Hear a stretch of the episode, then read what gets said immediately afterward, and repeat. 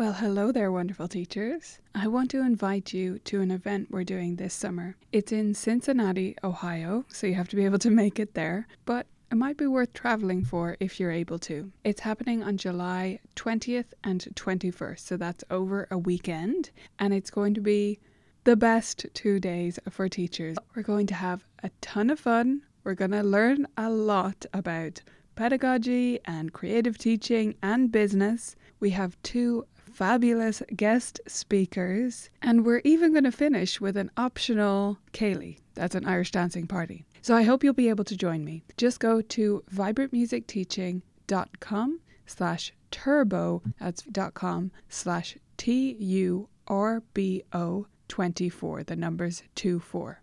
I hope you'll check it out, view all the details there, and I hope to see you in Cincinnati in July. On with the episode. Vibrant, Vibrant, Vibrant. music teaching. proven and practical Tips, strategies and ideas for music teachers.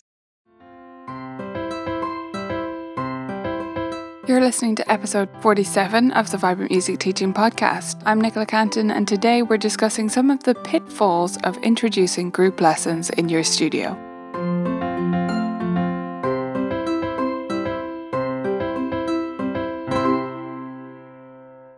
Hey, beautiful teachers, welcome back. We've been talking recently about preschool teaching and preschool teaching in groups more specifically. And what I'd like to chat to you about today is some of the common pitfalls that I see when teachers bring group lessons into their studio, no matter what type of group lessons it is. So, you may be considering, based on the release of Mini Musicians and the discussions I've been having here on the podcast recently, adding a preschool group program into your studio. Or perhaps you're still contemplating adding in buddy lessons or partner lessons, which I've talked about previously on the podcast. But no matter which type of new format of lessons or group program that you want to bring into your studio, there are a few things that I see coming up again and again that sort of big mistakes that teachers make, in my opinion, when they bring group lessons into their studio. The first of those mistakes is a mistake that I see a lot of the time when teachers are making any change at all.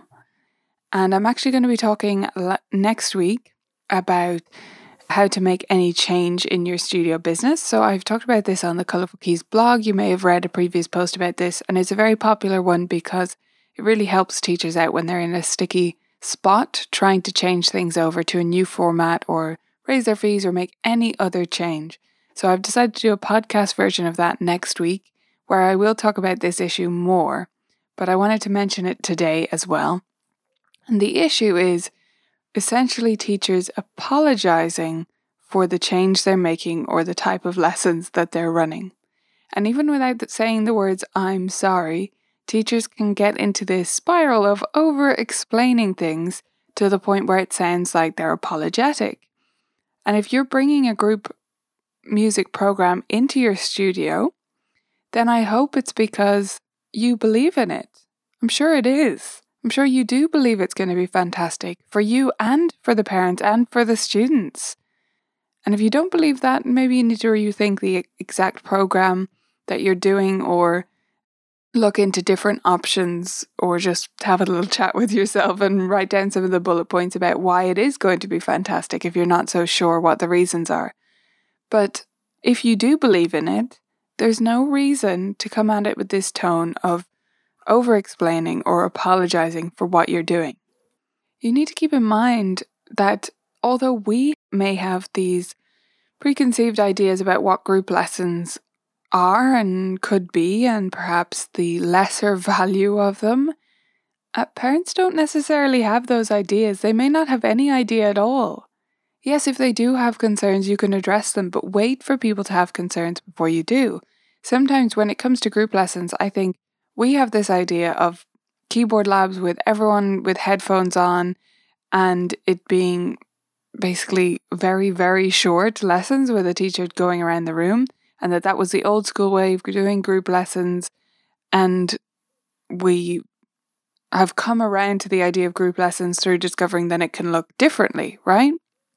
And I'd say this is in particular in terms of older group lessons rather than preschool, but we still have this perception that maybe group lessons are less valuable. And we think that all parents think that, but some parents have no preconceived ideas. Some know that private lessons are the standard, some don't even know that. If you just convey it as this is the way we do it, this is fantastic, ta da, here's the curriculum, many parents won't even bat an eyelid. So you don't need to justify it without being asked to justify it.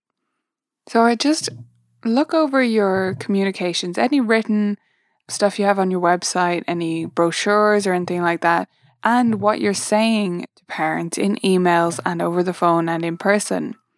Look over it with a fine tooth comb and just say, what perspectives does this come from? What way am I saying this? Am I saying this as if there's a problem that I need to address, or am I just explaining? Am I just laying it out clearly? And if you're just doing that, that's fine. But just look over everything you're sending out or saying with that little bit of a tweak in mind that maybe I need to rethink this. Maybe I'm over justifying or over explaining or apologizing for something that I obviously don't need to apologize for. And it's very easy to fall into this trap. So it'd be something I'd bear in mind going forward. And especially as you initially bring in this program or have new parents who are approaching you about this type of lessons. So that's the first mistake. I've got two more to share with you. The second mistake that I commonly say see is that the fees that people are charging are just too low. Plain and simple, they're just too low. And again, I think this can sometimes come from the same mindset of, oh, well, group lessons are less valuable and mine are going to be fantastic, but I still need to charge this lower rate so that parents will give it a go. No, you don't. I'm not saying you have to charge the same as private lessons, but I would say, as a general guideline, that you should at least be making 1.5 to 2 times your income for group lesson time. So at least making that much. Meaning, if you make $60 for your hour private one on one lesson, you should at least be making $90 for that time or 120. Depends on how much planning you're going to have to put into it, right? So if you're using a pre-made curriculum like mini musicians or another one and you can use that as it is, there still will be prep time because you're going to have to print stuff and prepare stuff for it and get used to a new curriculum. But so it still will be more planning time than your normal lessons, especially if you've been teaching a long time. This is something new, it's going to take you some prep time. And grouped lessons, in my opinion, will always take that little bit extra planning and that little bit more energy from you, importantly. So, anywhere from 1.5 to 2 times your income, I think, should be your minimum that you want to make. And then what you charge students should be dependent then upon that figure and how many students is the minimum for running the class. So if you won't run it with less than four students, then you divide that by four and you can charge that on a per lesson basis and figure mm-hmm. out that out how much that will be for your monthly fees or your semester fees or whatever way you charge parents. If you will run it with two students, then you need to consider it from that point of view that you just divide it in two. If you've decided on twice your income, then you're charging the same rate as your private lessons. For most group curriculums, it'll only work well if you have at least three or four students in your class. But set a minimum number for yourself and then work it out based on that. And then if you enroll more students up to your maximum, you'll probably have a range of students, like mine are four to six, maybe yours are six to eight or whatever. As long as you have more students than your minimum, then the students up to your maximum make you more and more profitable. But you have that baseline set that you know you're going to make enough money to make it worth your while. Because if you're charging based on the maximum number of students in the class, I feel like you're forever going to be scrambling to fill it to the brim. And that's going to be stressful, and you're going to be a little bit resentful or just enjoy those classes a little bit less when you've less students in them because you know it's not how you calculated your fees, right? So set it based on the minimum number of students and make sure it is at least one and a half or maybe two times or maybe more of your regular teaching income. Okay, so the third mistake, are you ready? The third mistake is about scheduling. And I think this comes from the fact that we're used to doing scheduling the way we usually do it, right? And that's to have students let us know what hours they're available, and then we go back and forth with them and find a suitable time for the students. Okay, that is not going to work with a group of students. So instead of thinking about it as being like the way you normally schedule lessons, think about it as being like the way a dance studio or a sports group schedules their meeting times and their classes. They don't ask people when's going to work and try to fit everyone. They just announce the time, and that's what you're going to have to do.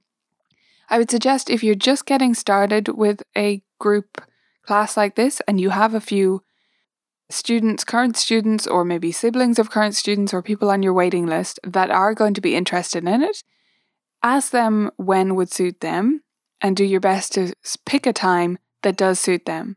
But then just pick it and just set it, and whoever can come, can come. And new students, new prospective students, you just tell them what time the class is, and if they can make it, great. If not, you put them on the waiting list for when another time is going to open up, and you do ask them when would be good for them. So you, you can take that into consideration when scheduling a new class. So if you're running preschool music classes, for example, and you have one on Saturday mornings and it gets full, or you have a few students on your waiting list who really want a weekday afternoon, then maybe you consider opening one up on Tuesday if that's something you want to do, and you offer that to the new students. But you set up a time and then students enroll for that time rather than you enrolling students or accepting students and then trying to fit them into the schedule. It won't work that way around if you're talking about groups. So don't try it. It's often a concern I hear from teachers actually who are considering switching to groups or buddy lessons or anything else. They tell me, I, I want to do it, I really want to make this change, but I just don't understand how the scheduling could work. And that's because they're thinking of the scheduling in the same way they think of it for their one on one lessons. And it cannot look the same. That is just an impossibility. It will not happen for you to try and suit everyone. So pick a time, offer it to people, schedule it.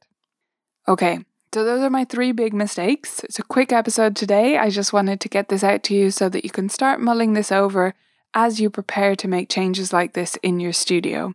The three mistakes were apologizing and over explaining your changes or your new lesson format, your fees being too low and not accounting for the extra planning time and minimum numbers of students, and your scheduling being overly involved and being after the fact rather than being before people enroll. So, those are the three big mistakes I see. I'm going to be continuing to help you switch over to any changes you want to make in your studio. So, changing your fees, changing your lesson format, moving to no makeups, integrating group workshops, whatever you want to do for next year. A lot of us are preparing during these summer months to get ready for changes we want to make in late August or early September when we come back to lessons. So, next week, I'm going to talk you through how to make any change like this in your studio. You're not going to want to miss it. Tune in next week to find out how to make those changes.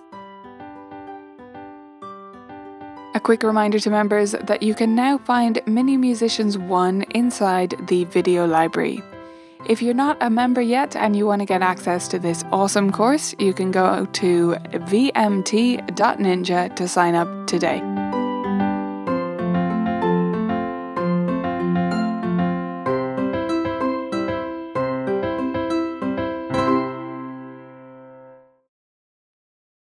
Thanks for listening to this episode of the Vibrant Music Teaching Podcast. I hope you loved it, and I wanted to pop on here one more time to remind you about our event.